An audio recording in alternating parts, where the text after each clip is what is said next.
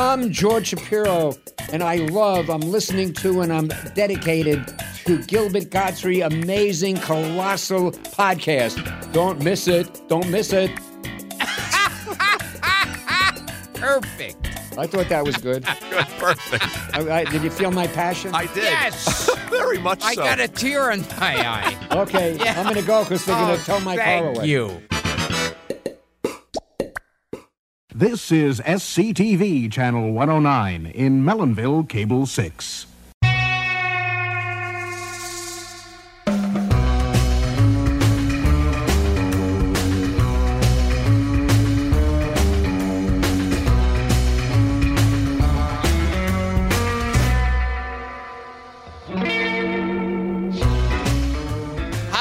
I'm Gilbert Gottfried. This is Gilbert Gottfried's amazing colossal podcast. Uh, with my ro- I was going to say with my roommate. Go ahead if it Okay, with makes my you happy. with my room with my life partner, uh, a Frank wa- It's a Brando Wally Cox thing. Frank Santopadre. We're once again shooting at Nutmeg with our engineer Frank. Are we shooting? I think we're recording. Oh, fuck it all. I I made ten mistakes with three sentences. Okay, our guest this week is a prolific and popular actor, writer, comedian, producer, and director, and one of the most inventive and original comedy minds of his generation. He's you've seen him in films that include Stri- Stripes, Rat Race, Coneheads, Boris and Natasha, The Experts, Sesame Street's Follow That Bird, and Strange Brew, which he co wrote and co directed with his longtime friend and colleague Rick Moranis. You've also seen and heard his work on hit TV shows like The Simpsons, King of the Hill, That 70s Show, Saturday Night Live, Weeds, Arrested Development, Primetime Glick, How I Met Your Mother, and Grace Under Fire. He's also scripted episodes of critically acclaimed series like Bones and the Blacklist. For five seasons, he was one of the writers and stars of the influential and much admired sketch comedy show SCTV, breathing life into such memorable characters as Bill Needle, Tex Boyle, Angus Crock, Harvey Keitel, and of course, one half of the beloved beer swilling siblings, the McKenzie brothers. You want more from the guy? Fine. He's also won two Primetime Emmys, a Sports Emmy, a Grammy, a People's Choice Award, and a Lifetime Achievement Award from the Academy of Canadian Film and Television.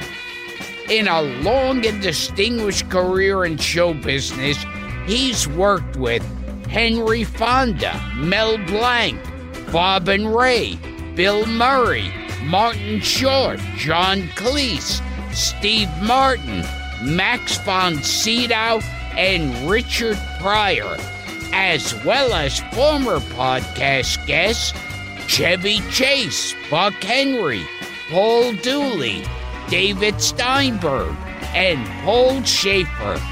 Please welcome to the podcast a performer of multiple talents and a man who once played Bob Hope's nephew, Chester Hope, our pal Dave Thomas. Thank you very much. what a long and drawn out intro. I just feel so old now. Yeah, I I, hear al- that. I I always feel like these intros should be followed with "found dead in his Los Angeles apartment." Yes, yes. absolutely. It's a little like this is your life, Dave, without the Yeah. the, the, the school teachers showing up. Now, now we started to talk about something before we went on the air. This Yeah. I don't know how long ago this is. This is probably 20 years. But uh, there was a thing in Toronto, which I only went to because I'm not a stand up. I did, you know, sketch comedy, but I, I was never a stand up. And, but I would get invited to stand ups because a lot of people that ran these things didn't know I wasn't a stand up. And if I if I could get a free plane ride somewhere and, uh, and not really have to do anything or embarrass myself, then I would I would say yes. So I said yes to this thing, and I said, but I can't go on the dais because I'm not a stand-up. Oh, don't worry, we don't need you to go on the dais. So Joe Piscopo was the host. now I'm laughing already. Joe Piscopo always made me laugh, and he made me laugh for all the wrong reasons. and I remember when I did SNL as a guest host with Rick. Piscopo was in the cast with Eddie Murphy. There's a little restaurant just catty corner to the Brill building in New York, an Italian place. And it had a little kind of a vestibule where you go in before you get to the restaurant and you can hang your coat. And there's photos of all the stars there. And there's a photo of Joe Piscopo as Frank. And then it's to Tony or whoever the owner of the restaurant was. To Tony, you are a kooky, kooky guy. Love Joe Piscopo. And then in brackets, almost Frank when I saw that, I uh, almost threw up in the vestibule. You know. I, so, cut to Toronto. You're there, Gilbert. Yes, I'm there. I took a free plane ride. Joe Piscopo's the MC. He starts by taking a boombox and putting it on the on the on the dais, and he goes, "You know, wherever I go, all over the world, you know, uh, people always come up to me and they say, "Joe, do your Frank." so without without any further ado, and he hits the boombox and you are the sunshine of my life, whatever it was he's singing. And you know, for about eight or ten bars, it's not bad. But because Joe is never satisfied with something that's just good. he has to go and make it just a pile of shit. And so it turned into a really horrible impersonation of Frank. And then other comedians got up. Then you get up and you go, Friends of Earth. I, I don't know. What, what is Friends of Earth? I guess I'm a friend of Earth. I don't know. I mean, uh, the way I see it is, you know, eh, Earth, wherever it goes throughout the galaxy, people always say to Earth, Earth, do your Frank. You, I'm paraphrasing it, but it was just boom, bada boom, boom, bada ba. You just nailed him so well. And everybody on the dais just died. And so there's two kinds of comedy. You know, they say, you know, there's the kind of comedy that's pointless and just kind of silly, and then there's the kind of comedy that's really like, you know, a baseball bat. And that was one of those baseball bat jokes that I love. What What's the other Gilbert Anyway. story, uh, Dave? We when we were on the phone, you said you you, you said you had two Gilbert stories. And I remember at the Friends of Earth, I think Jim Carrey and Mike Myers were there too, and Henny Youngman. Yep. But none of them were anywhere near as memorable to me as the friends of on Joe Piscopo. He- the other time we met, Gilbert, was, you know, as you were listing all the crazy and insane things I've done, I directed a movie for Paramount, and I inherited John Travolta as a cast member. I didn't choose him as a director; he came with the package. And it was one of those things your agent said, No, Dave, you got to do this. You want to be a director, you're going to do this. I wasn't even sure I wanted to be a director. Anyway, I directed them. And he needed a sidekick. And you came in and read with Travolta for his as the sidekick in this movie called The Experts. Oh yes, And Your memory of this, It- Gil? I do. it was a hilarious mismatch. I, I wished God I had the tape. It, it was just there is no way that Gilbert Gottfried could be John Travolta's partner in this movie. Boy, was it funny. God. I remember flying out uh, to LA to read for that.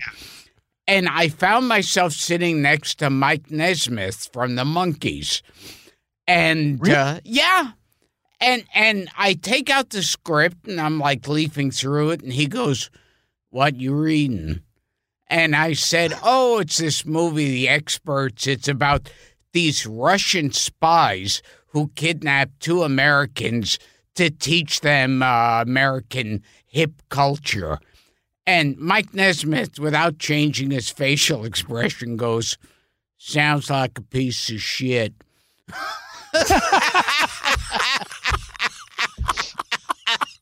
Well, that's what the audience thought too, because it went straight to video. So there you go. Maybe Nes- Nesmith's not as stupid as we think. You know? I but I did get a chance to dance with Travolta. Oh yes, you did, didn't and you? Yeah. look who's talking too. Yeah. Yes, I remember that. And Dave introduced uh, J- John to his wife on that film, to Kelly Preston. Yes, Yeah. I did do. So something good came of it from for him. Oh, for sure. Now, this is an interesting comment that you made, uh, Dave, when you're talking about the, the different kinds of comedy. When you're talking about Piscopo, what did you mean when you said you think comedy is a disorder as opposed to a talent? I found that fascinating. Well, you know, one of the things I've done over the years, like I was the head writer for SCTV, so I'm I was the guy that would bring in the writers and hire the writers, and that was my introduction to finding out what comedy writers and what comedy people were like because I'd never really thought about it. Mm-hmm. And as it turns out, if somebody walked in and they're like a handsome looking jock, it's just like, okay, forget it. You know, this person isn't going to be funny. The person, they have to be really short, they have to be really ugly, they have to be really fat, or they have to have some kind of messed up childhood that caused them to be funny. I don't believe being funny is a talent. I think it's a disorder. And I think that, you know, handsome people can be, can develop or have a talent or be no, I don't think they can. I'm sorry. I don't think it's possible to be really funny unless something wrong. Look all the people in my cast in Second City, they were all messed up in some way. And so uh, that's my theory. It's like that that story when uh, Redford. Um, Uh, they considered yeah. Redford for the graduate. It's that story They- you, you mentioned on the show. Yeah, it was. Um, I'd like when they were making The Graduate into a movie. The studio Mm-hmm. wanted Robert Redford, and Mike. Nichols met with Robert Redford, and he said, "Have you ever not gotten laid?" And Robert Redford said, "What do you mean?" And Mike Nichols said, "That's it. I'm getting Dustin Hoffman." A similar principle. That's great. and I I know whenever I see like you know a handsome guy or a really pretty girl there's a comedian I always am extra suspicious. And you're usually right, I bet. Yeah. That, you know, listen to them for a little while. And now there are plenty of exceptions too. There are a lot of homely and ugly and messed up people aren't funny. Know? Tell us about your dad introducing you to comedy, Dave, and the uh, and the stuff that he used. Because your dad was a philosopher; he wasn't in show business, but he was a comedy buff. Yeah, he was. Yeah. Um, we were. Uh, I was born in Canada, but I we moved to uh, Durham when I was six, North Carolina, and um, my dad was at Duke, and um, so at at that age it started, and it was like Andy Griffith Records. Before Andy Griffith did, you know, No Time for Sergeants, Oh, yeah. let alone Mayberry. Um, he was a stand-up and he had records. And his his jokes were like they were like stuff that we did as a family. We would drive down to florida on us route 1 and uh, he did it with his hillbilly family. And you know there were jokes that he did that became kind of family jokes that were you know he says you know we're driving along uh, us uh, 1 and we saw this uh, sign free picnic tables one mile. I said let's stop and get us one. And then he buttons it with, "We kind of wish we had waited till we was on the way back, being as it was made of concrete and all."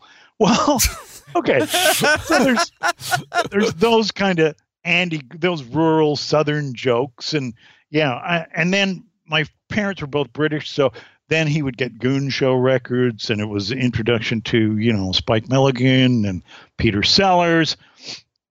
My dad was a huge Jonathan Winters fan when he was very early in his career. Tom Lehrer, Oh, great. uh, you know, um, Spike Jones musical stuff that, uh, that he used to do. So he was always playing these records and he would just be dying. He would just be laughing his ass off. And the best thing you could do in our house is make dad laugh. That would be like, that would be like, you know, the, the prize. Uh huh. And so that's how I got into it, you know, was, you know, being kind of tutored and schooled with comedy and um, my dad being a real comedy buff. And so, uh, eh, yeah, that's it, really. That's the end of my story. But you went into advertising first, which Gilbert and I found kind of fascinating.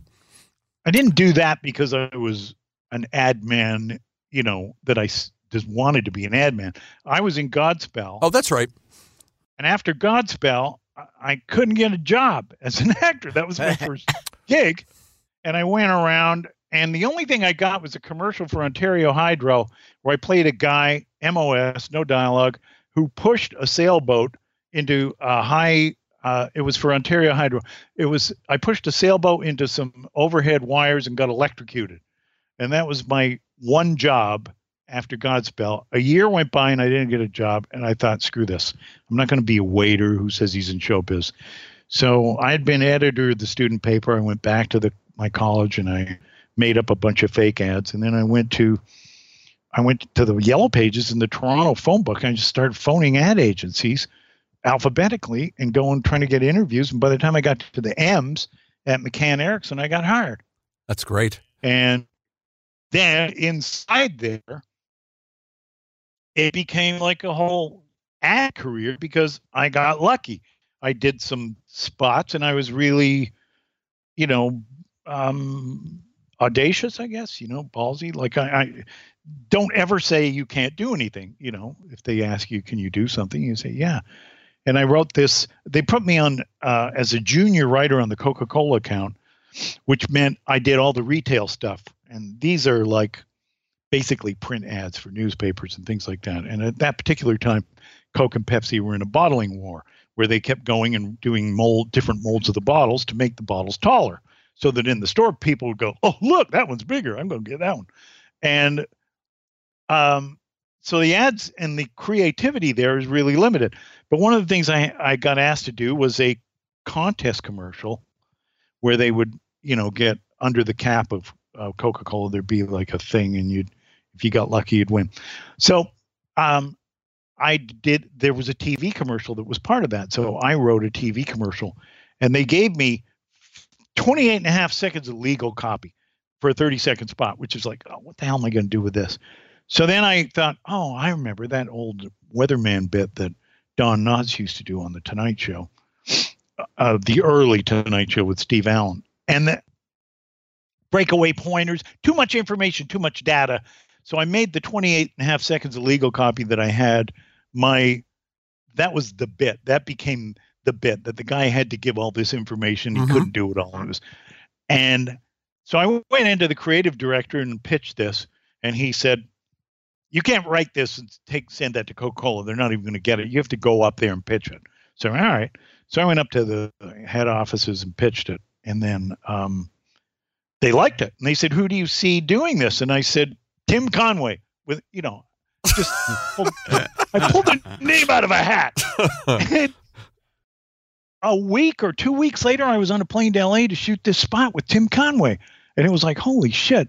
So Instant um, gratification. and then I got put onto more. Then I ended up doing more TV stuff for Coca Cola, and they fired the girl who was head writer. And then the, I did one spot that got the attention of this guy in New York who was creative director at McCann. His name's Bill Backer. Oh, He's, we talked about him on this show. The le- he was kind of a legend. of course, he thought if things go better with Coke, it's the real thing Coke, and that mountaintop commercial. I'd like to buy the world. That was his spot. Yeah, he passed away last year. Yeah. So I he saw one of my spots. He said, I want to meet that kid. Get him on a plane, get him down here. So I went down to New York.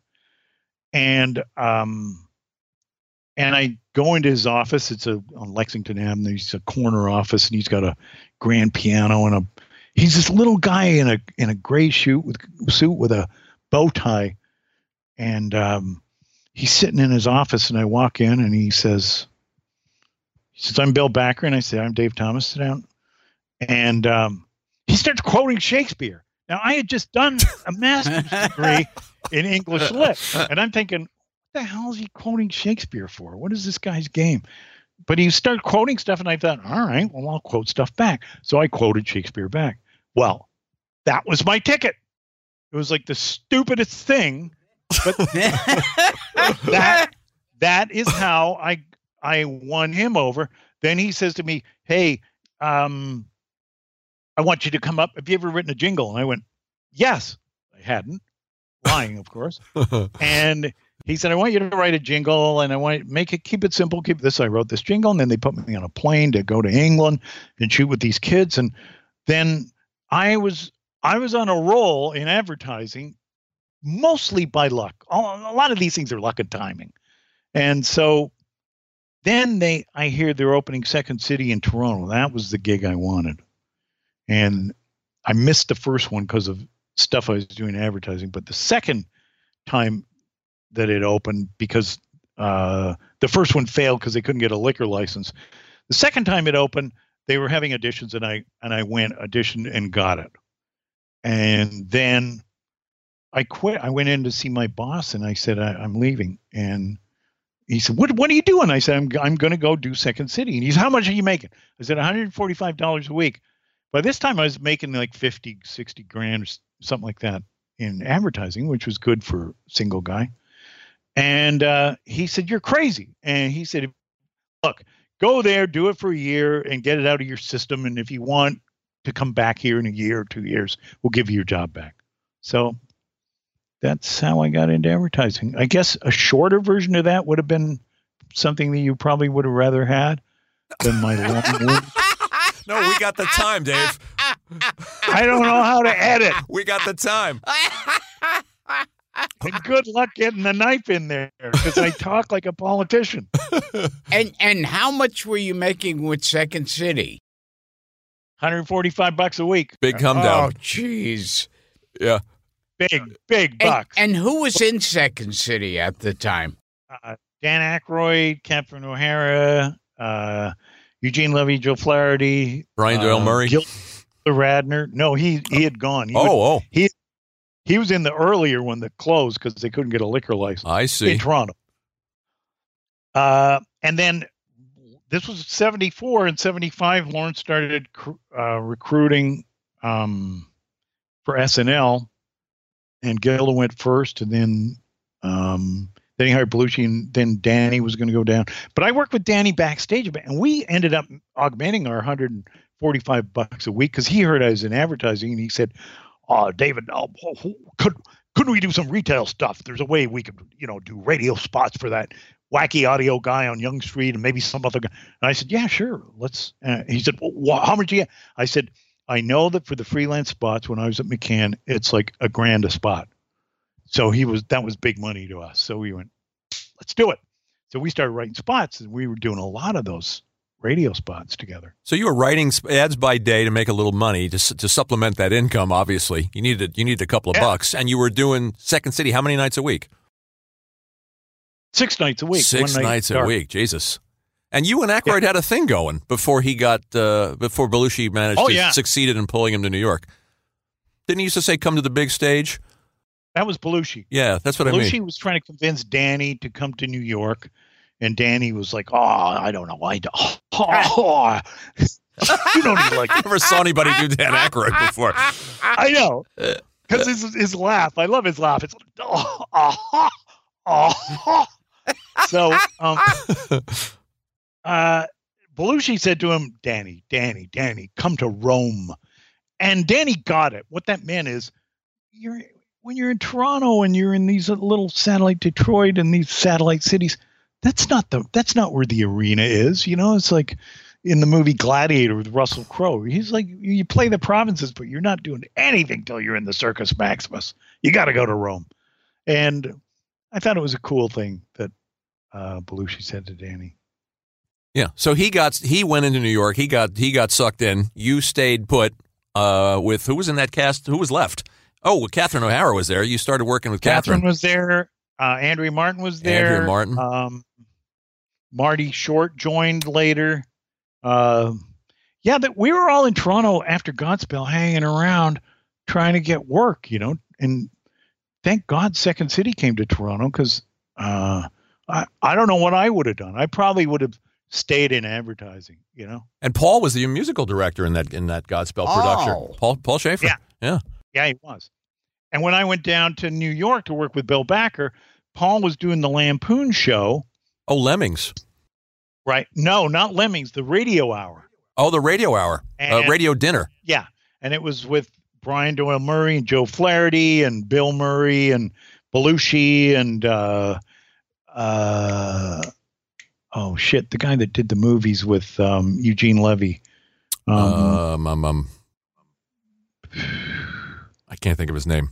Chris Guest. Right, Chris Guest. Chris, Chris Guest. So th- there were there was a hell of a cast down there doing that stuff. So there was always yeah, and there was cross pollination between like Murray came to Toronto for a tour and we went to Chicago and Belushi came up to Toronto all the time to visit Danny. So there was you know there was traffic back and forth. We Mhm. knew all, all the players were.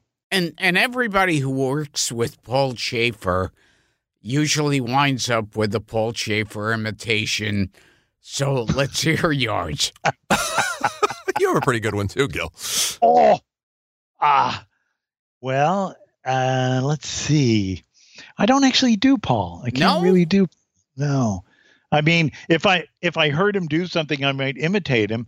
But you know, we have a little thing we do on the phone.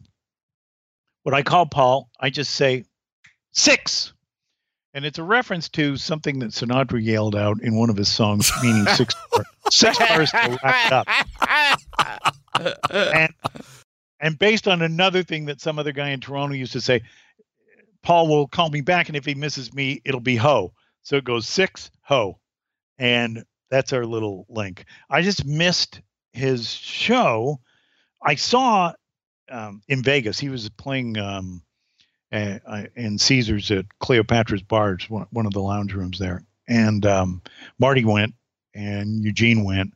I was supposed to go with them, but I got a new chair for my office. Okay. and I thought my old chair was hurting my back. So I, I get this this amazing thousand dollar, twelve hundred dollar chair that's really good for your back. But what I didn't know is that the wheels make the chair roll more freely than my old chair. So I get up at, at this very desk thinking I got to do something, and then I when I'd sit, I'd just kind of drop in the chair, but the chair had rolled away and it was gone, and I dropped back down onto my sacrum and just like holy crap. I couldn't i couldn't sit stand or do anything over the whole holidays. So i couldn't go see paul's show and i was really disappointed about that anyway Do a little Paul for uh, for Dave. You yeah let's see Oh. Yeah, yeah, you know, uh, you know, Gilbert, Gilbert, uh, you know, he's talking to Harry Shearer. Yeah, Harry Shearer, he hates you.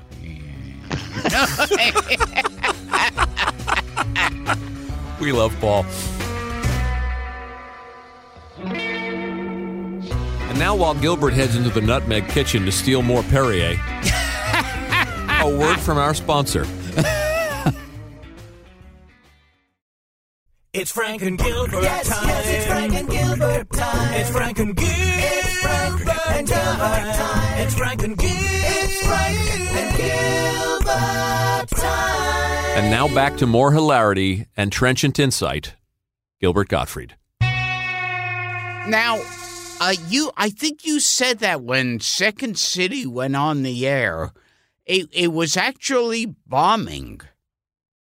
No, it wasn't bombing. It just nobody was watching. Yeah, I guess that's another way to bomb. But Yeah. you know, we, we we were the show was syndicated in the U.S. It wasn't on any network, and it was sold through um, this guy named Jack Rhodes, who was involved with a company. It might have even been his company called Filmways, and they were syndicators of things, and nobody knew what to do with this little bastard half hour of sketch comedy, and so we're in 48 markets in our first season of the U.S.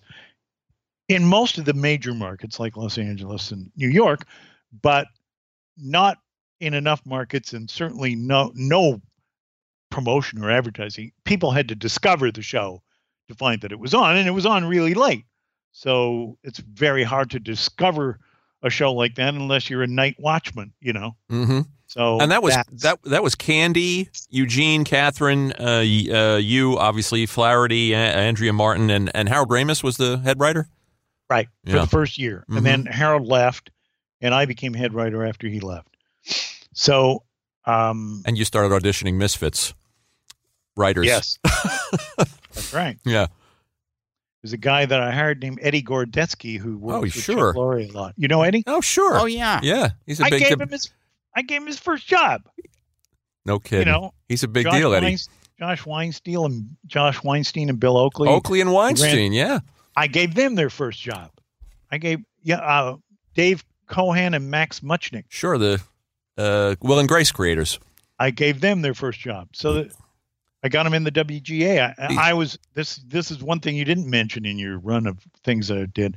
I was the producer of uh, the Dennis Miller show for a while. Oh, his yes. Uh, yeah. his his Tribune show. So that's where I met those guys. was Overton on that show? Who was on that writing staff? Oh, Overton was. Yeah, he came later. I forget all the guys that were on it. Yeah, I find it interesting too that you're not only a, f- a student of comedy, but you're a student of comedy writers. You you were, I saw in your Oh, interview yeah. with Kevin Pollak that you were firing off the names of guys that used to write for Mad Magazine, and ah, cr- Oh, guys like They oh Arnie my Kogan and Larry Siegel who used to cross over to TV and and write and Mad. Dick Bartolo. And Dick DeBartolo. By the way, I sent Dick DeBartolo, who's a friend and who's done this show, I sent him your clip, and he was enormously flattered that you mentioned his name. really? Yes. Well, God bless him. I mean, those guys. When I was a kid, I was like, man, that's where it's at. Those those guys, those guys got a nice turn. They know, they know how to tell jokes. Oh, you know, yeah. Al Jaffee. Yeah. Remember snap snappy answers to stupid questions. we, had, we had Jaffee here. We had him on the You show. did? Yeah, he's 96. Oh, Holy shit. I remember one of his jokes is like a guy at the maitre d' at a restaurant standing there alone. He says, no, he's there. He's there with his wife. It's a couple standing at the maitre d'.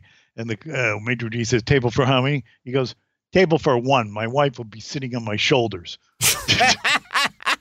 Al is still going strong, Dave. Yeah. He's they're still doing it. They're old, they're old Borscht Belt jokes, but God bless them. Yeah, yeah, yeah. jokes. Tell us about how and how long were you doing the stage show before? Was it Bernie Sahlins who, who decided that we have to turn this into a television show? Yeah. So how long were Yeah. you doing the stage show? And it's interesting too. You talk about luck and timing and serendipity. How all this is happening for you.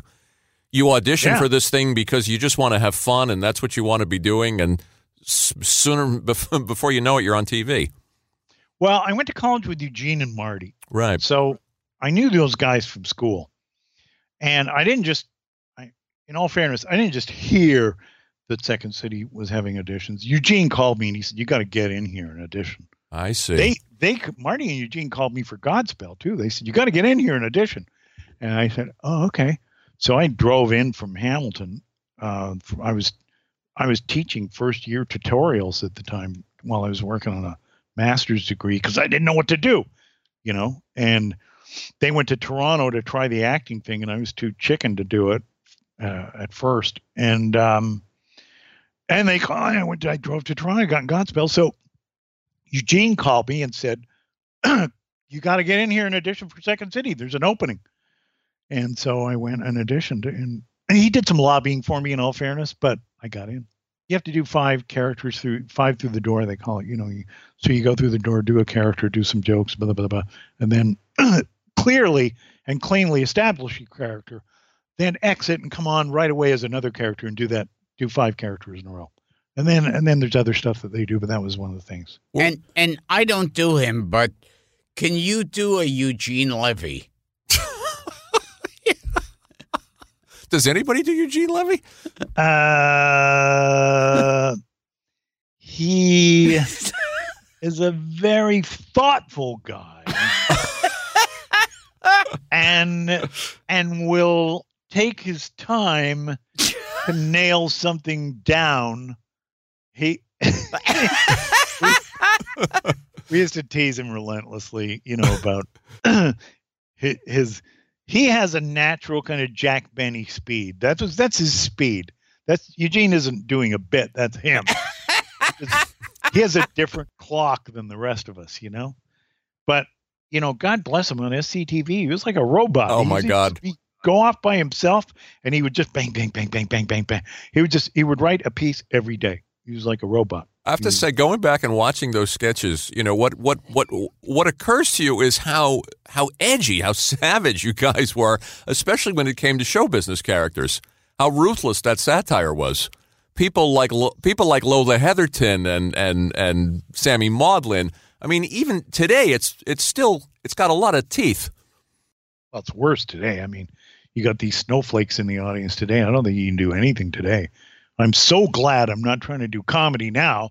And I have to tell you, moving into drama is largely because my stuff is so dark and so different that I couldn't give it away. Yeah. So, you know, I found transitioning to drama really easy, but you know, uh I don't we never like my impersonation of Bob Hope was something that was based on you know, admiration and and respect, not for the guy who became you know, uh the the guy that people in the 70s thought was a warmonger and things like that he wasn't really. I I I got to know him. I spent time with him. I, I did shows with him. Um, I got invited over to his house one day. Um, I was shooting Grace Under Fire at CBS Radford, and that's very close to um, his house in Toluca Lake. And I'd done some stuff with him and met him and been at his house before. And his publicist, a guy named Ward Grant, called me and he said, Bob wants you to come over to the house. I went, okay. So I just got in the car, left the rehearsal, and came over to Bob Hope's house. I mean, Bob Hope. So, so I get there. Now he's still sharp, but he's he's slowing down a little, you know. And Ward says he's upstairs uh, outside the bedroom. There was a, he had a little kind of a, a makeup area that he set up outside his bedroom, uh, and he would get made up there before going over to NBC. Then he wouldn't have to go to makeup at NBC. And um, so I walk up the stairs, and he's he's sitting there when I get up there, and he turns and he sees me. He goes, he goes, "Oh, hi, Dave. What are you doing here?" And I said, "Well, Ward said you wanted me to come over." And he looks at me. He goes, "Oh yeah. Well, what do you want?" now, I know you don't get into it with an old guy like that, saying, "No, no." Ward said you wanted me to come over. You told Ward you want me to come over, and now you're saying, "What do you want?" So I didn't get it. When he said, "What do you want?" I just looked at him. I said, "I want to see that picture you got of Patton pissing in the Rhine." I'd heard about this. And Hope lights up like a Christmas tree. He's like, he said, "You heard about that? Come here, I'll show you." and he walk he walks me to this hall of pictures outside the bedroom, and he's describing as he walks. He said, "He said, you know, Patton said he'd cut a swath through Hitler's Europe, and, and he'd piss in his Rhine." And he said, "I got a picture of him doing it." And, then- and he said, "You know, the family they they they wanted there were three of these pictures, and the family wanted them all back. And they got the other two, but I'd never give them this one." Oh Lord. And there's this picture of General Patton, twin Colts on his hip, uh, you know, the Colt pistols on his hips, and Dick out pissing in the Rhine. And I thought that was just amazing. And then and he he he goes to the picture right beside, and he said he said, "Yeah, this is Neil Armstrong. He did my special right after he got back from the moon."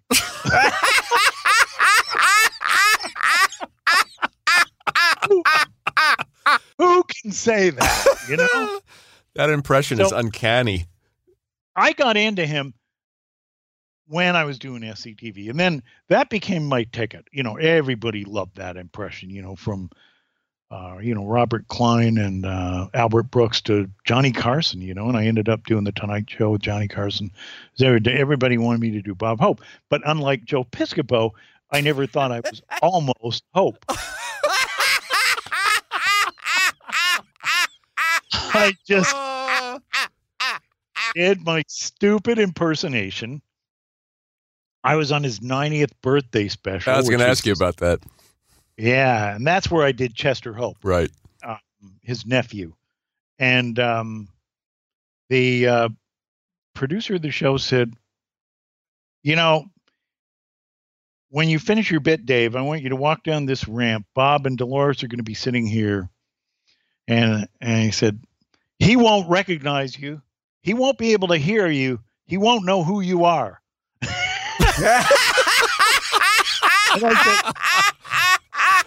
And I said, well, then I said, well, then why do you want me to walk down the ramp? And they said, because everybody's doing it. So I walk down the ramp and Hope gets up. He gets up and walks over to me. And so I see the camera's repo. You're always watching that stuff out of the corner of your eyes, right? Like, where's my camera? And Hope walks up to me. He says, Hey, Dave. He says, It's been some time since I saw you up there in Toronto there. You know? And I'm like, Holy crap. He, know, he knows me? And I said, Yeah, Bob, how you doing? I said, a uh, Happy birthday. It's a pleasure to be on your show. And then as we're talking, I notice he's blocking my camera. And I just think, ah, he's old. He made a mistake. So I just counter a little bit so that I can see the camera covering me because there's a two shot and then there's a cross to me and a cross to him. So I countered a little bit and then he counters with me, blocking me again. And I countered a third time and he was block he, he was blocking my shot on purpose. And so I looked at him. I needed a way out of this. And I said, I said, Hey, Bobby, I can do something with my ski jump nose that you can't do. And he said, Oh, yeah, what's that? And I, I had as part of my Bob Open impersonation this uh, makeup SCTV woman, uh, Bev Scheckman, who did makeup on SCTV. She made me a little kind of a ski jump thing for the end of my nose, a prosthetic piece that I'd glue on my nose. So I'm standing there with Bob, and I said, I can do something with my ski jump nose you can't do. And I just pulled that piece right off and handed it to him. And he laughed. I got him. And it made me feel so good, you know. That's and that great. was my that was my out. That's You know what I always found strange with Hope? It's like What? there were two of him. There was the early Bob Hope, where he's kind of effeminate and eye rolling and loads of nervous energy. And then in the later uh, Hope and Crosby movies, he he already started doing that one. You know, he became the later Bob Hope. I I think if by that you mean like Road to Hong Kong, which he did in 1960, which was much later. You're absolutely right. Um, what what happens with a lot of comedians, and I think this happened with Bob. He had this amazing energy, and when he did his monologues in the 40s during the war and things like that, they used to call him Rapid Robert, Rapid Robert. And the reason they called him that was because his monologues were so fast. And if you listen to those old radio shows, not only is he fast, he, he'll be doing his jokes like that real fast, like that. Ah, and there's ah. the audience is fast with him. The whole thing is speeded up really fast. And I thought it was like, well, this is a weird recording. You know, this is a this is this is an issue of the recording, and and then I heard other things and realized it wasn't. So then, you know, there's that thing that comedians do where one day they have had some success and then girls are paying attention to them because women like guys on television more than they like guys who aren't on television. then they walk by the mirror and they go, you know, hey, I don't look too bad. That's the beginning of the end. That's that's when when the when a comedian thinks that they can play a leading man. I saw Belushi make that mistake when he did Continental Oh Divide. yeah, with Blair Brown. You know, and it was just like, come on, you know, the, you're the short Albanian guy who is known for shoving potatoes in your face. Jesus, get, you know, so it, it, I do, I do think that that affected Bob, and then Bob started hobnobbing with all the presidents, and I used to do this joke. This is just for you know Brian Doyle Murray and Paul Shaffer and people like that. But Bob would actually drop his voice about an octave when he was talking about either generals or presidents. And, you know, he would be, yeah, on my, we're to have my special and I'm to have Kiki D is to be on it. And also, you know, President, President, President Ford's going to drop by for a little while. And so his voice would drop.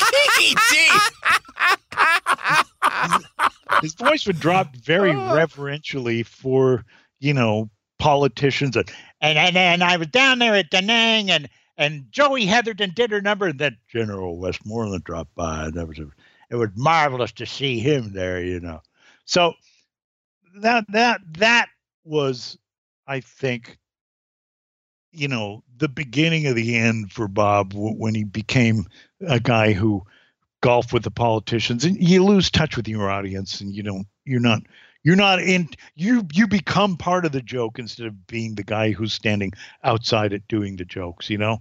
But god bless him he had this longevity and this amazing energy that just pushed him right through to the 90s i don't think anybody's going to have a career like that these days you know things are much faster and more disposable And Mhm. do uh, I think a lot of performers too? They they reach the self-proclaimed grand old man of show business status. yeah and it's a shame Well, you know, those later specials. I mean, it's if you're a fan of his, they're a little difficult to watch because obviously he's more than lost his fastball. But he's There's, it's and he does another thing on those later specials. He he got into this thing where he would he'd do his joke and then he'd turn like this. He'd he'd do this real serious. Oh yes. and and and and he go yeah and, and uh, hey this is Bobby get that bunker bomb out of my cave hope. Oh, coming to you live from Tora Bora, Afghanistan's holiday hideaway spot where Mujahideen families can get a luxury cave for less than five dollars a day. And serious. I wish we were on video so people could see that tape. Yeah, it was that classic Hope look that you did of where he's looking uh, underneath his eyelids Yes. at the audience. and and it's like, oh, I just did something naughty, and you're gonna love it, you know? And Yeah, and it's like, no, you didn't, Bob. Did you did you ever share what uh, uh, play it again, Bob, with him? oh God, yeah, I did that. Jeff Barron, who was a writer on SCTV and also one of Hope's writers, took me backstage while we were doing SCTV, and I I had set up a monitor. He was playing in Toronto at O'Keefe Center, and I I had uh, a monitor and uh, I brought a video cassette with me, and we set this stuff up. That was the second time I'd actually met Hope, and um, but the first time he actually knew who I was. So I played um, played again, Bob, for him. I played. We did this other bit. Hope did this thing in the uh, '80s where he went to China and he did he did a monologue in China, and he had a Chinese interpreter. Now,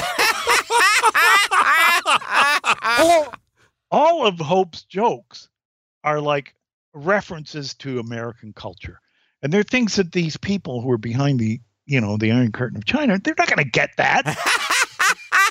They're not- They're not going to get any of the stuff because it's such a cultural difference. So the guy, the interpreter, is saying something completely different, probably making fun of him. And so, uh, one of the sketches we did on SCTV was Bob and and Mel Shavelson, played by Rick Moranis, who was one of his writers, sitting backstage with some Chinese writers, trying to come up with some topical stuff that Chinese people relate. And I played that for Hope, and Hope laughed. He didn't get he didn't get into the joke of what we were doing as much as he got into, you know, that really happened. He said, you know, we did a show in China there, and it was so hard to come up with the references that those people would like, you know. Hilarious. And anyway, I remember the Bob Hope Desert Classic too, with with Begin and Arafat. That was another another SCTV sketch. that was the first time. I did- that was the first time I did the impersonation, and Brian Doyle Murray wrote that with me. it's great. He was one of the authors of Caddyshack because collectively we figured that Bob's two things were golf and war. So if we put together, so we did we did a desert classic That's in great. the Middle East with Menachem Begin and Yasser Arafat as golfers, and Bob and Bob bringing them together. Yasser Arafat, isn't he something, ladies and gentlemen? It's on YouTube. I, I, I, I urge our listeners to find it because it's wonderful. But you met him when you were 16 the first time? Yeah, What- yeah. yeah. I, he played in Toronto, and I ran backstage as he was getting into his limo. He was already in the limo. I put my hand in the limo to shake hands with him, and he was clo- he almost closed my hand in the in the limo. And then I met him again. Catherine O'Hara, Marty Short, and Andrea Martin and I did this really horrible gig at the Playboy Gorge, Playboy Gorge Club in New Jersey.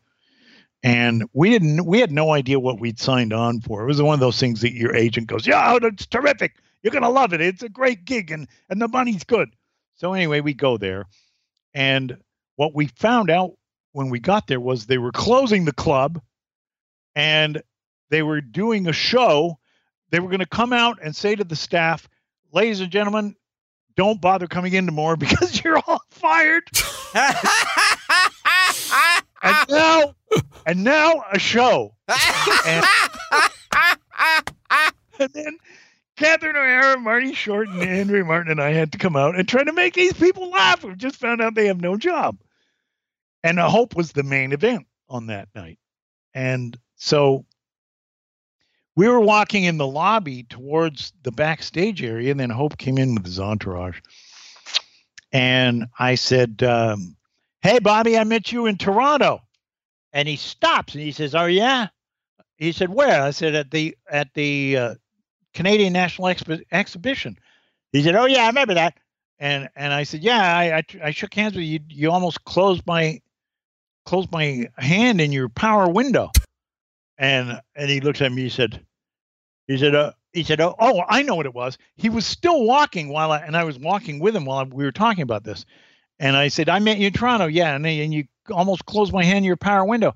And he said, Yeah, I must have been in a big hurry. And I said, Like you are now, Bob. And he stopped, and he said, He said, No, I'm not in that big a hurry. Who are you? What's your name? So I talked to him a little bit there. And that, so I met him at the Gorge Club. And then the third time was backstage with Jeff Barron when I showed him these sketches. And and one of the things he said was, he said, you know, he said, you know, Rich Little, he's tried to do me. And he said he could do all these other voices. He can't do me at all. He said, but you got it down. That's wild. You know, that's my I watched Play It Again, Bob, last night, and it just you know the, you know the random Anita Ekberg reference. It just it's Yeah. just just wonderful. It's on YouTube for people who who haven't seen it. Shame on you. Watch it. And Flaherty shows up as Bing, of course. So we got a leading lady in this thing for me? Well, it's not really a, a leading lady per se. It's What, do you got a troop of gals? well, actually, there's an affair that you get involved in, Oh, and, that's good, yeah. and then from there, like there's sort of. A, Can we get Joey Heatherton for that?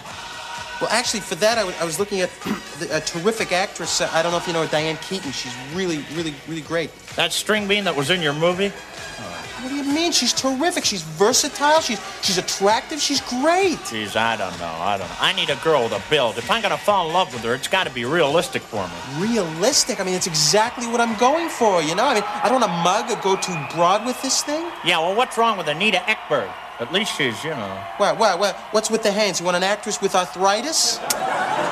Yeah. Okay, look, Woody, you got you hang loose, okay? I'm gonna be right back. Look, your mood ring's turning black. Take it easy, boy. Take it easy. Mood ring? What is this? 1968? And now, ladies and gentlemen, Mr. Bob Hope.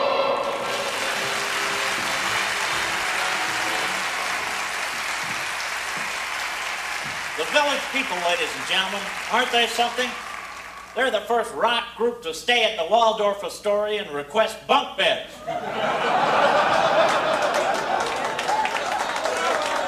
now, seriously, ladies and gentlemen, I think that our next act is going to be something that you're going to love. I was interested in the structure of his jokes too. You know, they they were like if he was doing ISIS jokes today, it would be something like, um, "Hey, how about that ISIS? Aren't they something? Fighting the jihad to the last man. Jihad.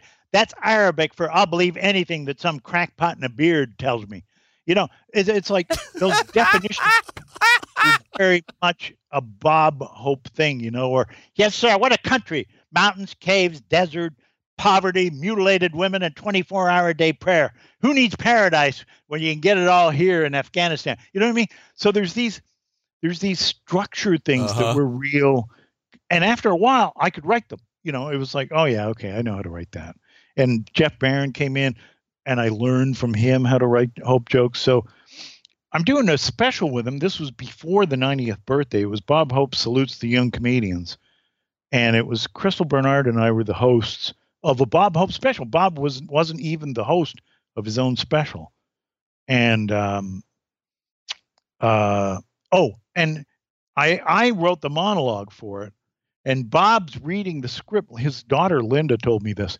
He's reading the script and he goes, he says, "Hey, when you do this, when we do this earthquake joke, do the do the bit, you know, uh, I danced around the house and then the house danced around me. Do that." And Linda said, "Well, that's not your monologue, Dad. That's Dave Thomas's monologue, where he's doing you." And Hope looks at her and he goes, "You go, yeah." Well, tell him to put it in anyway, because if he's going to do me, he should do me the way I would do me. So I had Hope punching up my monologue. You know, I love it. it was amazing. Yeah. Tell us, we and uh, Gilbert wants to hear your uh, your Von Sydow. Tell us about get, uh, getting uh, Max Von Sydow for Strange Brew because it's such a fun story. Well, I was a huge fan of Max von Sydow, primarily from Three Days of the Condor. Oh, I had Oh, seen all the stuff, the Bergman stuff that he had done, and then he was the first Jesus to ever show his face. Sure. So, you know, when we were sitting in Freddie Fields' office at MGM, and they, we were going to do the movie, the Freddie Fields was the president of MGM, former manager of Judy Garland and Mickey Rooney, probably one of the most evil men in Hollywood. But anyway, he says, Who do you want for Brewmeister Smith? And I said, Max von Sydow. So he goes, Hey, Adele, get Max von Sydow on the phone. So they call him in Sweden. And and I and and he goes, Max, yeah, hi, Freddie. And he had done a movie with him, and so Max knew Freddie. And he said, I got these two guys here, Dave Thomas and Rick Moranis. They got this very funny movie. I forget. I'll let them tell you about it. Here. And he hands me the phone. So I had to tell Max what this, what, you know, do a, a short summary of the plot of Strange Brew. And I stumbled through it the best way I could. And I didn't hear anything on the other end of the line. And then I finished. And then he goes, So it's a comedy then. and so he said, "Send me the send me the script. I'll, I'll read it. I'll let you know." So I found out later that he called his son, and his son lived in the states, and he said, "I'm getting an uh, offer to do a movie for MGM with uh, Bob and Doug McKenzie. Do you have, have you heard of them?" And uh, his son said, "Oh God, yeah, you got to do that, Dad. They, they're, they're great. They, they, you-" and so he did it. And I met him in Toronto. We were shooting that night, and he showed up when we were shooting the riot at the theater at the very beginning of the movie, where Bob and Doug try to wreck their own movie. And um, I walked out. You know, I was introduced by our by the producer, and I said, "I'm Max. I'm so thrilled you're doing this. I know everything you've ever done. Um, Bergman, all the Bergman stuff. First Jesus to ever show his face, and greatest story ever told." And and I said, and three days of the Condor, I said, God, I memorized your last speech. Sydow, he's six six, you know, he's a big man, and I'm a little guy. And he looks down at me. And He says, "So, can you do it for me now?" so I have to do this oh, speech Oh, from Days the Condor, and I get part way through it, and he cuts me off, and he said, "Yes, "That was my that was my idea," and I said, "What was your idea?" He said, "The script was, but he will leave the door open, and I because I'm playing European, I said no, he will leave open the door," and I was kind of like. that's, that's your brilliant ad. He's fun Oh. and strange brew, Dave. He's fun. He's, an, He's an, so- an inspired casting choice. He's so good Yeah. and so professional and set such a high bar for especially Rick and I who'd never done a movie, let alone directed a movie. You know, Yeah. what a what a mad thing that they gave us the job of directing that. It was insane. There was a director attached and they fired him. MGM fired him. What was the story? No, no, How, ahead. Ahead. how did the McKenzie brothers come to be? It's a well told story, but it's they CB the, um, CBC the CBC version of the show was two minutes longer, meaning that it had two minutes less commercial content than the American syndicated version. So this was in the third season. So CBC said, do something distinctly Canadian with that two minute difference. And we were kind of insulted by that. It's like, what are you talking about? We're all Canadians doing this show. You, you want us to, this isn't an issue of nationalism. And so I, or Rick and I collectively said, what do you want us to do? You know, wear toques and parkas and sit in front of a map of Canada and drink beer? And they said, yeah, that's fine. if you could have a Mountie on the show, that would be good too. And if you look at the early Bob and Doug's, we had a Mountie mug, Mm-hmm. mug that was in the shape of a Mountie. And um, it was a mean spirited joke aimed to make fun of the CBC and ended up becoming a gold mine for Rick and myself. And it's just, you know, you never know what an audience is going to pick that they're, they're going to like. You don't ever know what's going to be what they call going viral today. We we had no clue that you know people were going to like it. We were just doing it for ourselves to amuse ourselves, and people got into it. And um, And then some. yeah, It spawned an album and yeah, then, you know, the album made so much money for us that I bought a like a house with an indoor pool in Toronto. and it's just like, what the hell, you know? And I was never good with my, you know, the um, uh, uh, Wright, uh, what's his name? The comedian, Wright. Steven Wright. Steven Wright joke. I love this his joke, which is how did the fool and his money get together in the first place? I think that describes me, you know. So I was driving a Mercedes at a house with an indoor pool, and it was all Bob and Doug money. It was just crazy. yeah. Uh, theme song in the movie by your brother Ian. Yeah, Yep. Yep. Yep. Yep. Painted Ladies. I remember. yeah. So here we go. Here's a couple of wild cards that are on our cards. Uh, you can tell us about the great Tom Poston, which you said man. was the be- the best experience, the best part of the experience of Grace Under Fire was befriending and working with Tom. Or you can tell us a Buck Henry story because you work with Buck on the on the ill-fated new show. And, Yep. and of course, everybody who's who's we've had on the show, who's worked with Pat McCormick, I have to ask if they can tell their version, if they know it, of the helicopter story. I don't know the helicopter. story. Oh, wow. Well, we'll, we'll, we'll another time we'll tell you the helicopter story. Okay. Uh, all right. Really quickly, uh, Buck Henry. Um, so we're doing the new show. I'm having dinner with Lorne and um, Candace Bergen and Buck. And, you know, this is another one of Dave Thomas's free rides in the business where I don't know how I got there, but there I am.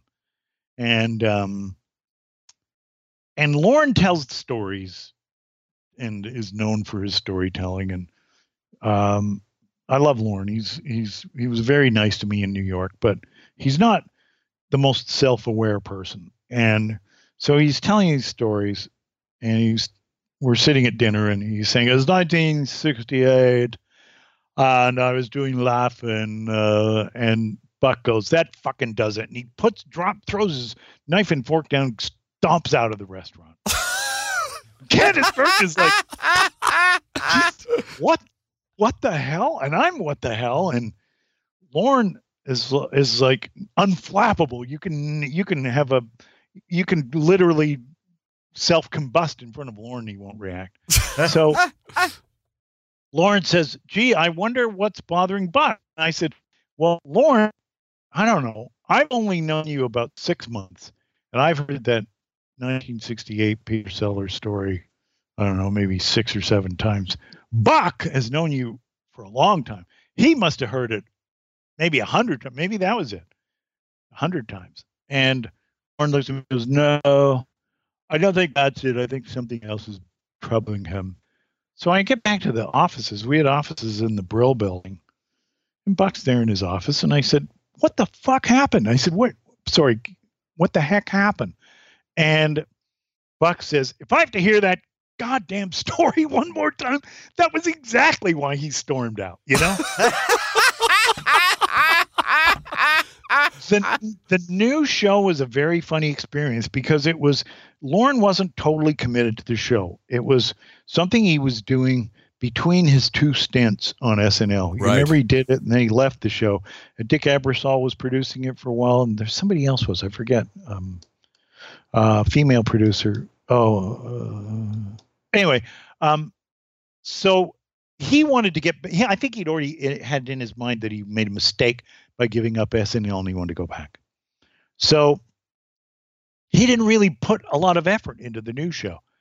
And um, I remember storming into his office one time, really mad, because he said he was going to like, Dave, I'm bringing you to New York. You're going to, you never became a star on SCTV. You're going to be a star now. So I stormed into his office. We were 68th in the ratings of 70 shows. Wow. you know. It was just awful. And I throw the ratings on his desk and I say, Hey, not bad for the legendary producer of SNL. I cannot believe that you are doing nothing to make this show work. You promised me you're going to make me a big star. You, I'm not. I'm not even going to be able to get a job after this show. And he looks at me and he goes, "You know, it's true. These days, instead of thinking about what great comedy idea I want to do, I think about what I want to eat that day when I get up." I burst out laughing. this is the stupidest response, but it was- it's so typical of Lorne because nobody knows how to defuse rage from performers better than Lorne. That's a talent. And and he just you know pricked the balloon on Dave Thomas and let all the air come out and it was you know it, It- was his It's a shame because you look at them now, and I was watching a bunch of them, and the talent that's on that show. I mean, not only yourself and Buck, but Valerie Bromfield and and uh, John Candy did a bunch, and you got Randy Newman in Yeah. there, Steve Martin's on there, Penny Marshall. It's incredible. and the the writing room was amazing I with bet. George Myers and Gammill and Pross. oh, they're great. Franken and Davis and Yeah. uh, was Zweibel was Zweibel there still? Zweibel, Yeah. Buck Henry. Yeah. That's No, a, that's an amazing room. I love that writers room. It should have succeeded with all of that talent. Sure, yeah, it should have. So what about Pat McCormick? Anything? Uh, I was doing a, a a Bob Hope roast at the Beverly Hilton, and I had to, you know, I'm not a stand-up, so I, I needed jokes. So um, I'm doing uh, Bob Smith, who was one of the Tonight Show writers, was also Grace Under Fire writer. So he came over to my dressing room. He was helping me with jokes. Tom Poston was also on the roast with me, and he was helping. And um, then Tom said, "I'll call Pat McCormick. He'll come over." So Pat came over to Grace Under and great. sat in my dressing room. And he did. He gave me one joke, which I thought, nah, it's too cheap. I can't do that joke. And the joke was, um, on the theme of Bob being so old. He says the joke is, I complimented Bob on his alligator sh- on his new alligator shoes. And he says, I'm not wearing any shoes. so I thought, well, that's too cheap. I can't do that Joe. So cut to the evening, and on the dais with me, Phyllis Diller, Norm Crosby, um, Sid Caesar, uh, you know, Connie Stevens. Phyllis Diller does that alligator shoe joke and kills with it. Oh. So I didn't know what I was doing, you know, and I had this joke that I wanted to do at the beginning, which was a long get. And Poston warned me not to do it, but I did it anyway and totally tanked. but I, I I don't mind tanking. You know, if I if to me it's all an experiment. I've already done way more had way more fun and got way more had way more opportunities than I honestly believe I deserve. So if I go out there, it's like eh, try this, see what the hell. It's I don't I never really looked at any of it as real. Yeah. The money was fake. You'd get this money, you know. Well, how much do you want for doing that? I want this much, and and I'll walk if I don't get it. Well, it was just like ridiculous amounts of money that you didn't need and that you didn't deserve, and that they gave it to you, you know. and I this business just amazes me. It I read just- I read an interview with you. You said one of the great things about show business is that you can be the guy looking in the window, and if you if you want it badly enough, that it can actually happen. I really believe that. Yeah. You know. Yeah. I mean, I know Oprah's made kind of a religion out of it, and now people want her to be president. But I mean, uh, God, I I do believe that I sat in Canada watching Bob Hope on TV when I was a kid, and to say to any of my friends, "I'm going to work with that guy," they they would have thought, Of that I course. was committed. Do you know what I mean? Yeah. I was in Dundas, Ontario, Canada. I, you know, Hollywood and Bob Hope might as well have been on Mars for its accessibility to Dave Thomas. And and you were saying that people come up to you and they say, "How can I make it in show business?" And that means they're never going to make it. Because if they ask that question, they're already disadvantaged. The people that make it are the people who the question they ask them is is there anything that could have stopped you? That you know, they were so relentless and you know when i when i when i i told you when i got that advertising job i was relentless. I went i made up fake ads. I went through the uh, yellow pages. I phoned every ad agency. I had doors slammed in my face. I knew it was going to be bad. And the whole job in this business and it's worse today. I mean i have a son that's in the business and and it's just it's harder for actors today than it ever was i got in at a lucky time I got in when they were paying before the internet lowered the bar and lowered the money. Boy, that sure happened. That sure happened. Right? Yeah. I mean, absolutely. Well, there's so much free content, and then ne- this generation is not used to paying for it. Yeah, the the whole age of Seinfeld Friends and Everybody Loves Raymond money is gone. Totally. And that's part of why I moved over to drama. right. And we'll, re- we'll reiterate again that you're writing the black shows like the Blacklist now. Yeah. So there's still some of that money around if you come up with a drama or even if you're on staff for a drama. Or if you know, Chuck Lorre. still- yeah. You can still make pretty good money, you know, but uh but that old model is dying fast. And and you know, the the studios just look at it and they go, wait a minute, these internet companies are getting this content for what? Nothing or or like 10 cents on the dollar? That lower the bar, lower everything. You know? So yeah, that, the money isn't going to get better. It's going to get worse, I think. in You, you want to tell us a little bit about about Poston? Um, See, I became. Uh, here's how we got on the show. Um, I another guy you were probably watching when you were very young. oh for sure. Yeah, Steve Allen. Yeah, I was a huge fan, and Brett Butler was famous. She was the star of Grace Under Fire. I was originally hired as her co-star, but I became the um, platonic friend when I wouldn't kiss her. anyway, um, in the second or third season, they hired this really terrible actor to play my father, and Brett was famous for tantrums, and I had never had one because uh, you know I didn't care, and um, and I had a tantrum when I saw this guy. I said, "Forget it. I'm not. I'm not doing this. This guy's my dad." And they said, well, "Who do you want to be your dad?" And I said, "Well, get somebody good like Tom Poston." And I meant Tom Poston as an example. Right. And next day, I come in. Tom's there. Wow. And he walks up to me and goes, I understand I have you to thank for this job. so uh, we just had so much fun together.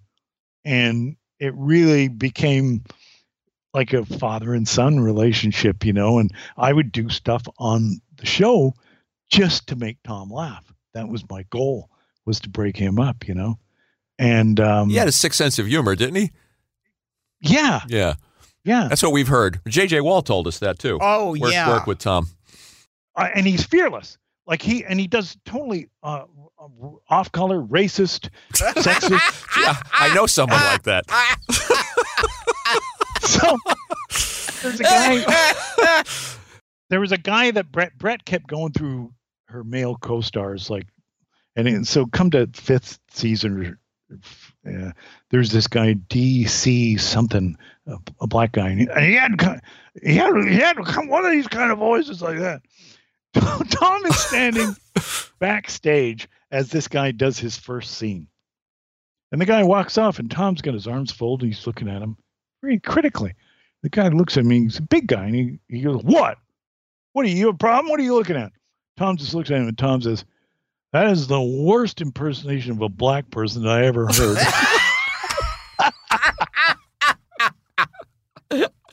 Unbelievable. so, I mean, come on. So What a funny when guy.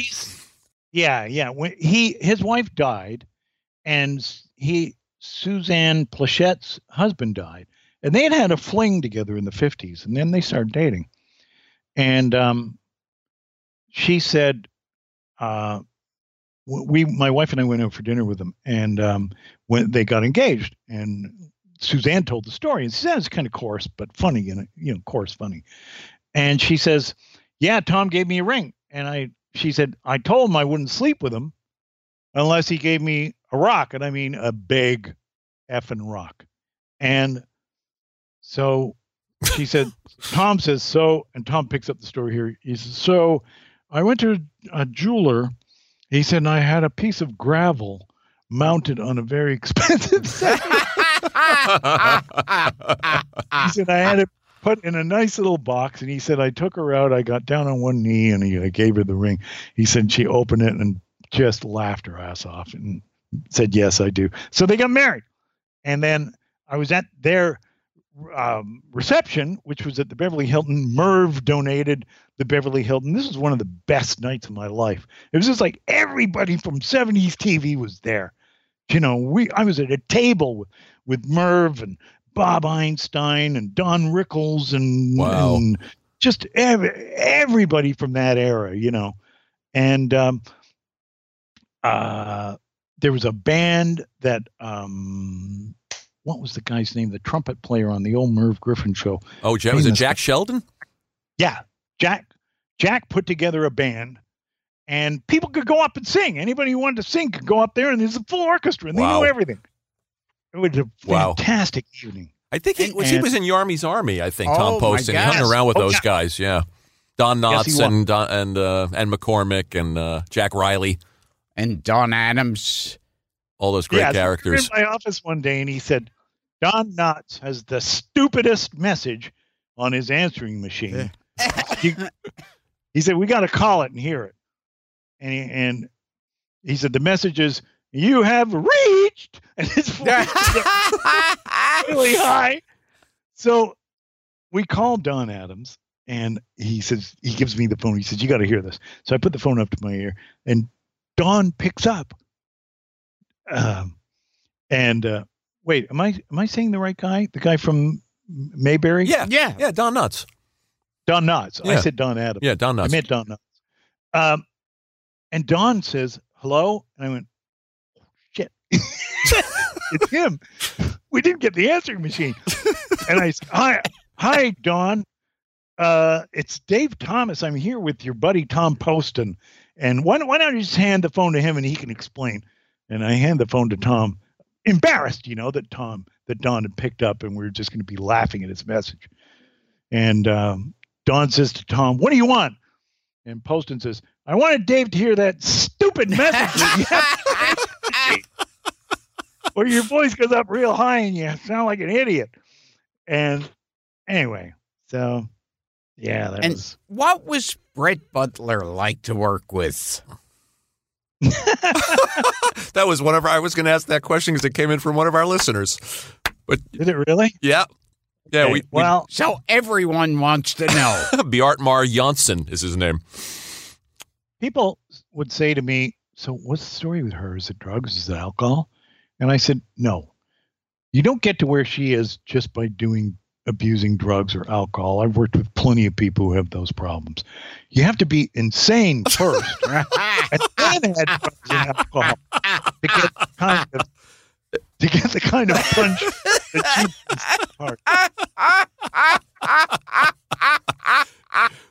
Well, s- since we're talking about our listeners here, we got one for you. Uh, there's a bunch of them here, Dave, but time uh, per- ti- time permitting. Eric Connor says, uh, "How how the hell did you get Mel Blanc to be to play your dad in Strange Brew?" Well, uh, believe it or not, it was about money. And Mel was ten thousand dollars an hour for voiceover work. Wow.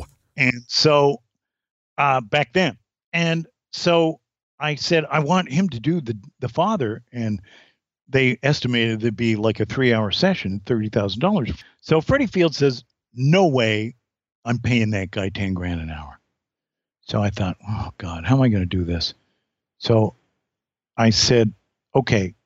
I said to the producer, tell him we have a three hour session and we talked him into doing the three hours for 10 grand. We got a deal on Mel's price. Then Freddie Field says, yeah, okay. To, he says, okay to that. Well, we gave him, he, we, I knew we could get in, get him in and out in under an hour. So he got his 10,000 an hour that way. And you got to work with another hero, another Yeah, chi- and- another childhood hero. And when I met him, I've I got a great picture of the two of us together. But when I met him, he had this thick pipe, this throat that seemed thicker and more dense and had more larynx cords than most people. Do you know what I mean? He he was genetically made to do those voices, you know, like Yosemite Sam and uh, Daffy Duck and Bugs. I don't know. I don't know. He's a unique talent. Yeah. Really, really. Yeah, really unique. And speaking of doing impressions and voices, I love your Richard Harris story. and I found and I found the I found the SCTV skit, which is what is it? Mel's. I'm trying to remember the bit. Mel's uh, Mel's Rock Palace. Oh, Mel's Rock Pile. Rock, Mel's Rock Pile. Excuse me. Well, it's it's based on um, Richard Harris singing MacArthur Park. Which, by the way, Gilbert. We had Jimmy Webb here, and Gilbert sang MacArthur Park with Jimmy accompanying him. He did. You on did. keyboards. Oh, yeah, it I'll, was one of the big thrills of my life. I'll send you the clip. So you know the high note. yes, yes. Someone left it, and it's an order don't live to bake it, da, da, da, da, da, da, and I'll never have that memory again. Oh no! There's a high note there, and so everyone knew Richard Harris didn't do that high note. So I go on Mel's Rock Pile as Richard Harris, and my impersonation of him was based on two things really, and that was Richard Harris had a a low voice, a low voice down here like this, and a very high voice up here like this, and no voice in between. So he had the, the, the high shouting voice and the low voice. So I do the MacArthur Park thing, and um, we had a girl sitting in a chair and reading a, a novel right beside me during the whole thing. It's So like, great. hell's she doing there? And then when it gets to the high note, I just step aside. She leans into the mic and does the high note, and then I lean back in and take credit for it as though as though it was mine. Cut to, I don't know, 20 years, 25 years later, I'm at some film thing, and somebody pulls me up to meet Richard Harris and says, uh, Dave, you got to meet Richard Harris. "Ri- Richard, this is Dave Thomas. He impersonated you on SCTV. He did. He hated me. and he physically pushed me. He was he was just like I I I never saw I never saw that bit you did of me, but I heard about it, and he's pushing me while he's doing that. Like what what that's I've never seen anyone communicate like that where they punctuate every sentence with pushing somebody hard, you know. So I he claimed that he hadn't seen it, but I could tell that he had, you know. Gilbert, did you ever have a bad reaction uh, from somebody that where you were doing the impression and I don't They didn't think appreciate so. Seinfeld? Seinfeld didn't appreciate Uh, your impression.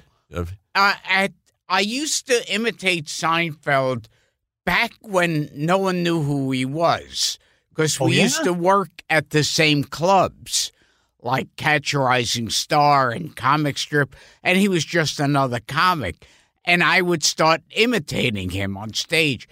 and all of the waitresses and wait staff would run in and the other comics and laugh at that. The audience had no idea. Do a little bit for Dave so he gets. and and they and I heard when I would do that, Seinfeld wouldn't come in for that, and he'd pace the bar angrily, going, "That doesn't sound anything like me." Is that the worst of it, though? Of anybody that you've ever done an impression of? I think so. Nobody ever Yeah. gave you a hard time.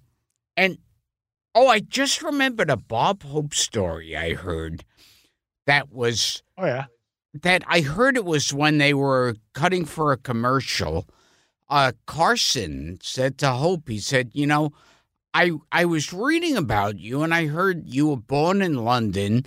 You were raised in like a rat-infested apartment, and and your parents, your father was an alcoholic. Both of them died when you were young. Your older brother died, and you were left to fend for yourself on the streets." And and Hope just goes, "Yeah, that's wild, isn't it?" Because he didn't hear. He didn't hear. Probably didn't hear it.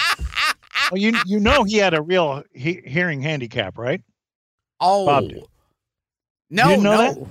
Oh God! I, we we only assumed books. we only assumed it was later in life that he No, that no, he no, went. no, no. Well, no, he started going deaf in his uh like bad deaf in his 80s, Uh huh. and where he really couldn't hear you, and um, and that may and he wouldn't wear hearing aids, and that benefit that I told you that roast was was uh, hosted by the House Ear Clinic, which is this famous doctor, Dr. House in L.A. that you know d- does amazing things with people who have hearing handicaps.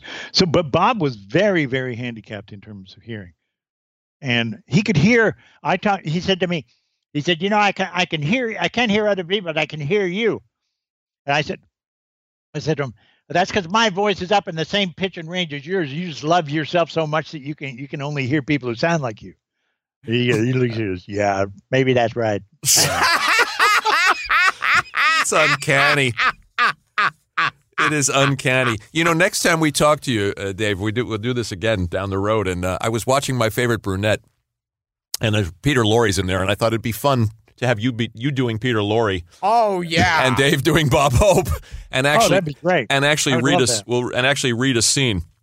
Yeah. And we'll do it next time. Last question I have on here, and we could go on forever because this is so damn entertaining.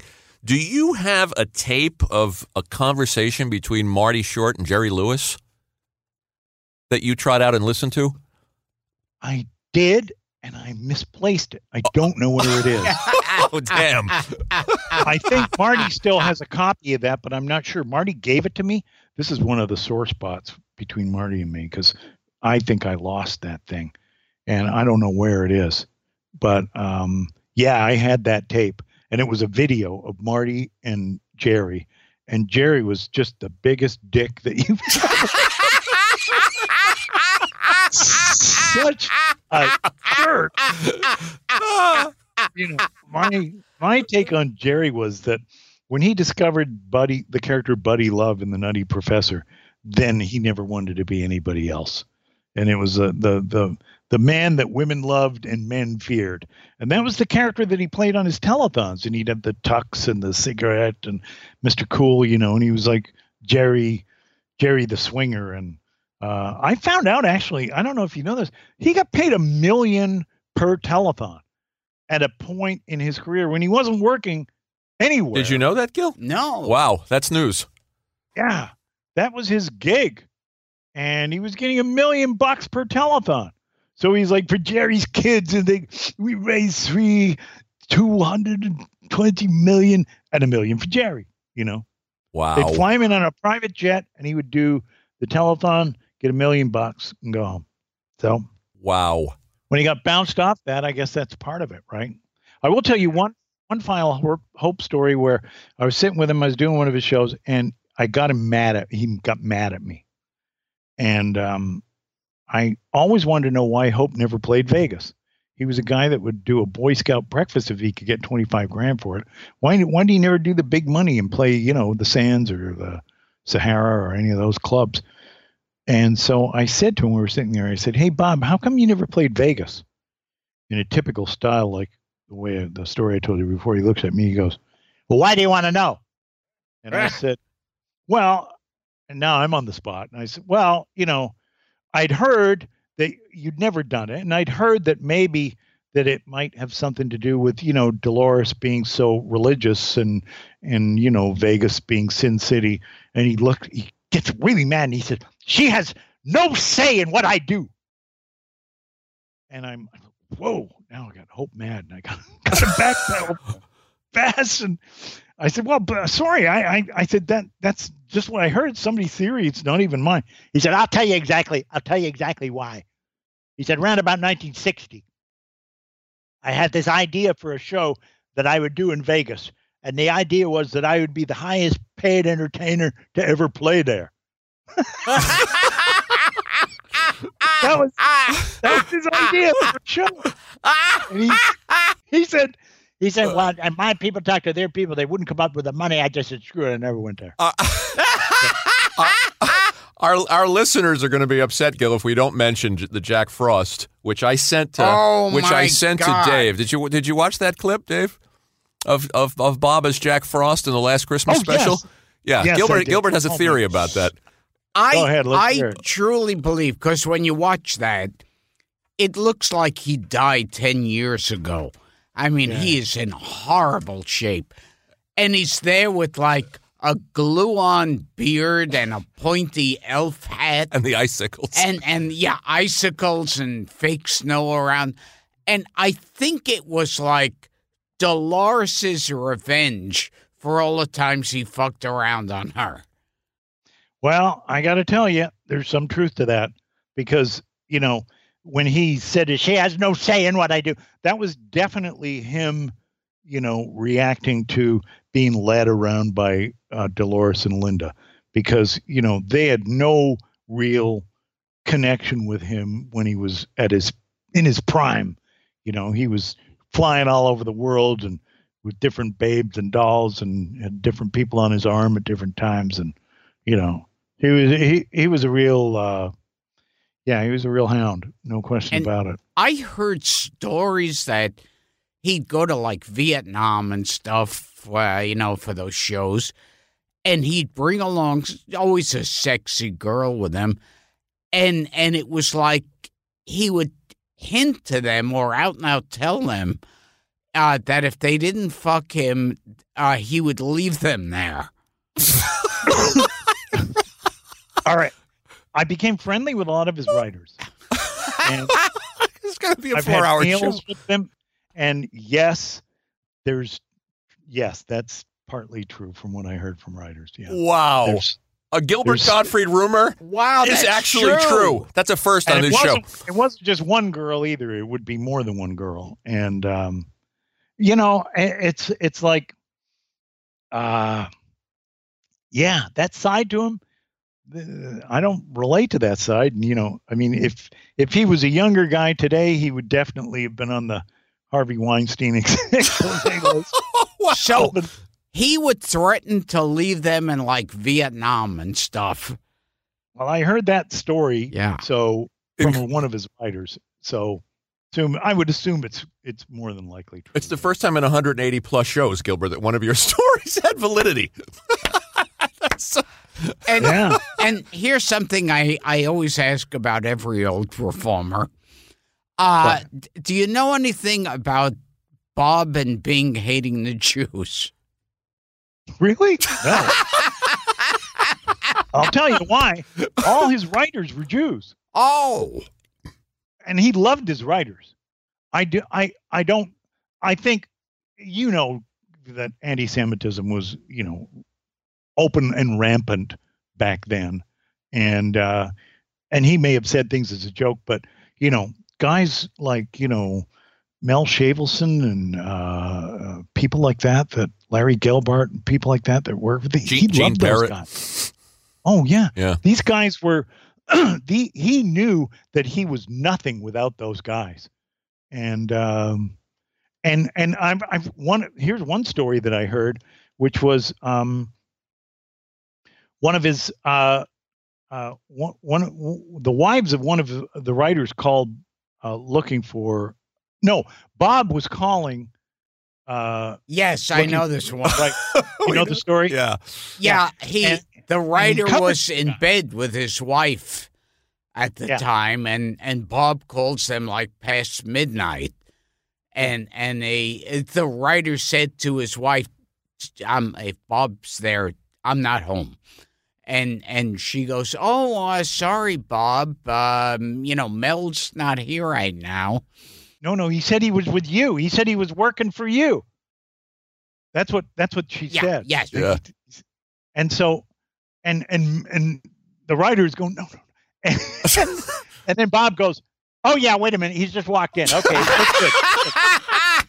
It's good every time. And and Bob. that proves that's the smoking gun on on how many times he's fucked around on Dolores. Yeah, yeah. Yeah. I do. Oh, we should we should wrap and let this man Okay. go back to his life. Uh, Dave, we've covered about half my cards, so we'll have to do this, This was- again down the road. This was fun and I'm you know, I haven't really seen you much since that uh I gotta I gotta tell you I'm a big fan and I love to laugh. And when you do this for a living, there aren't very many people that can make me laugh, and you're one of them. And I've always loved you. So you know, Wow, keep it up. Keep up Oh, the good stuff. thank what you. a nice thing. Thank Yeah. you. Yeah, we we have some we have some fun episodes you'd enjoy listening to, Dave, with Steven Wright and Einstein and people like that, and Buck. Oh yeah. We'll share them with oh, you. Oh, great. Yeah, Yeah. Yeah, and somebody's going to tell Richard Lewis to get off Larry David's show because he's looking so cadaverous. if you think if you think Bob like, if you think Bob looked like Jack Frost, looked like Jack Frost, check out a recent episode of Curb with Ri- Richard Lewis. Oh my God! Ah. That's that's the ultimate insult. That he looks older than more pathetic than Bob Hope. Honestly, it's it's insane. Did you, did you see them wheel Kirk Douglas out last night? oh Yes. my god! yes, yeah, I wish they hadn't done that. yeah. It's just He looked so horrible. It was 101, and you go 101. I would say 130, more like it. He's lying about his age. he's had some work done. It it shows you the terrible job that gravity does on just pushing us into the ground when we get really old. Because uh, you, Oh. you were looking at him going, I mean, I know what Kirk Douglas looks like. And Yeah. that doesn't look anything like Kirk Douglas. My wife said when they put the mic down for him to speak, he should have said, "Putting on the Ritz." the monster and Young Frankenstein. He would Frankenstein. have said it. He would have said it like this.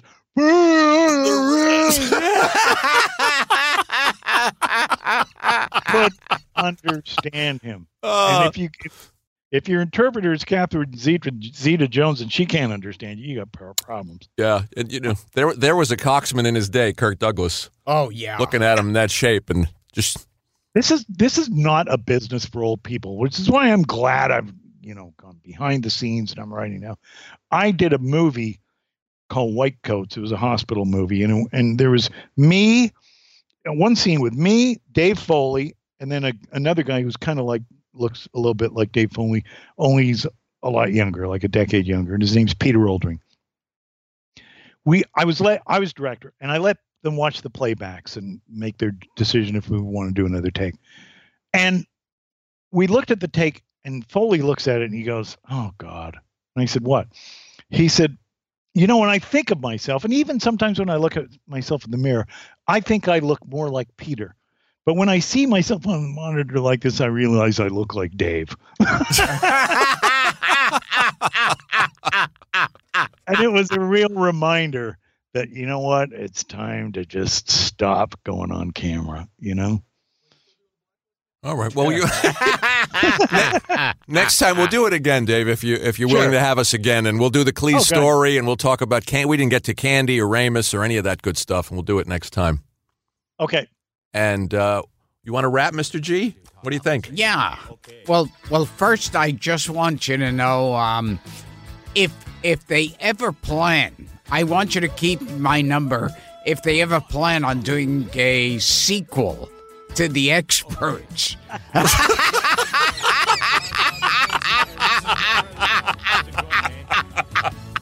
I'm uh. available. Okay. We've been talking to the great Dave Thomas. What a show. Dave, can't thank you enough. Thanks for putting up with us this long. I enjoyed it. All right, man. We'll talk we'll talk again soon.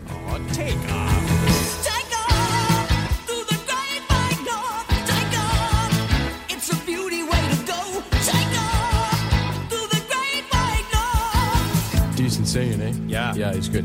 Okay, so good day. Our topic today is music. That's right, like, because my brother and I are now experts in the field, Yeah, eh? right, because we're a band now. And, uh, yeah, Well, so. except for him. I'm a band. Oh, how can you do that? Making me look bad. You're such a hose head. Yeah, well, take off! Take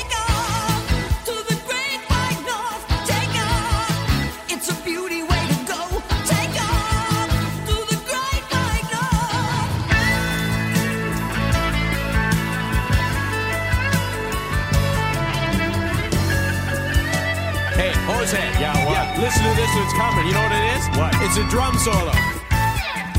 Okay, everyone, like, this is me on the drums, Oh, eh? get out. It is not. You're It is lying. so. Stop I lying, learned. will you? Take off, eh? Take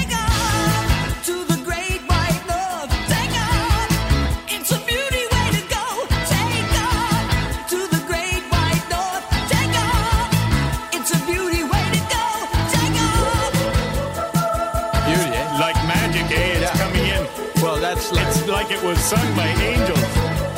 Hey, Jose. Yeah, what? Guess what? What? It's over.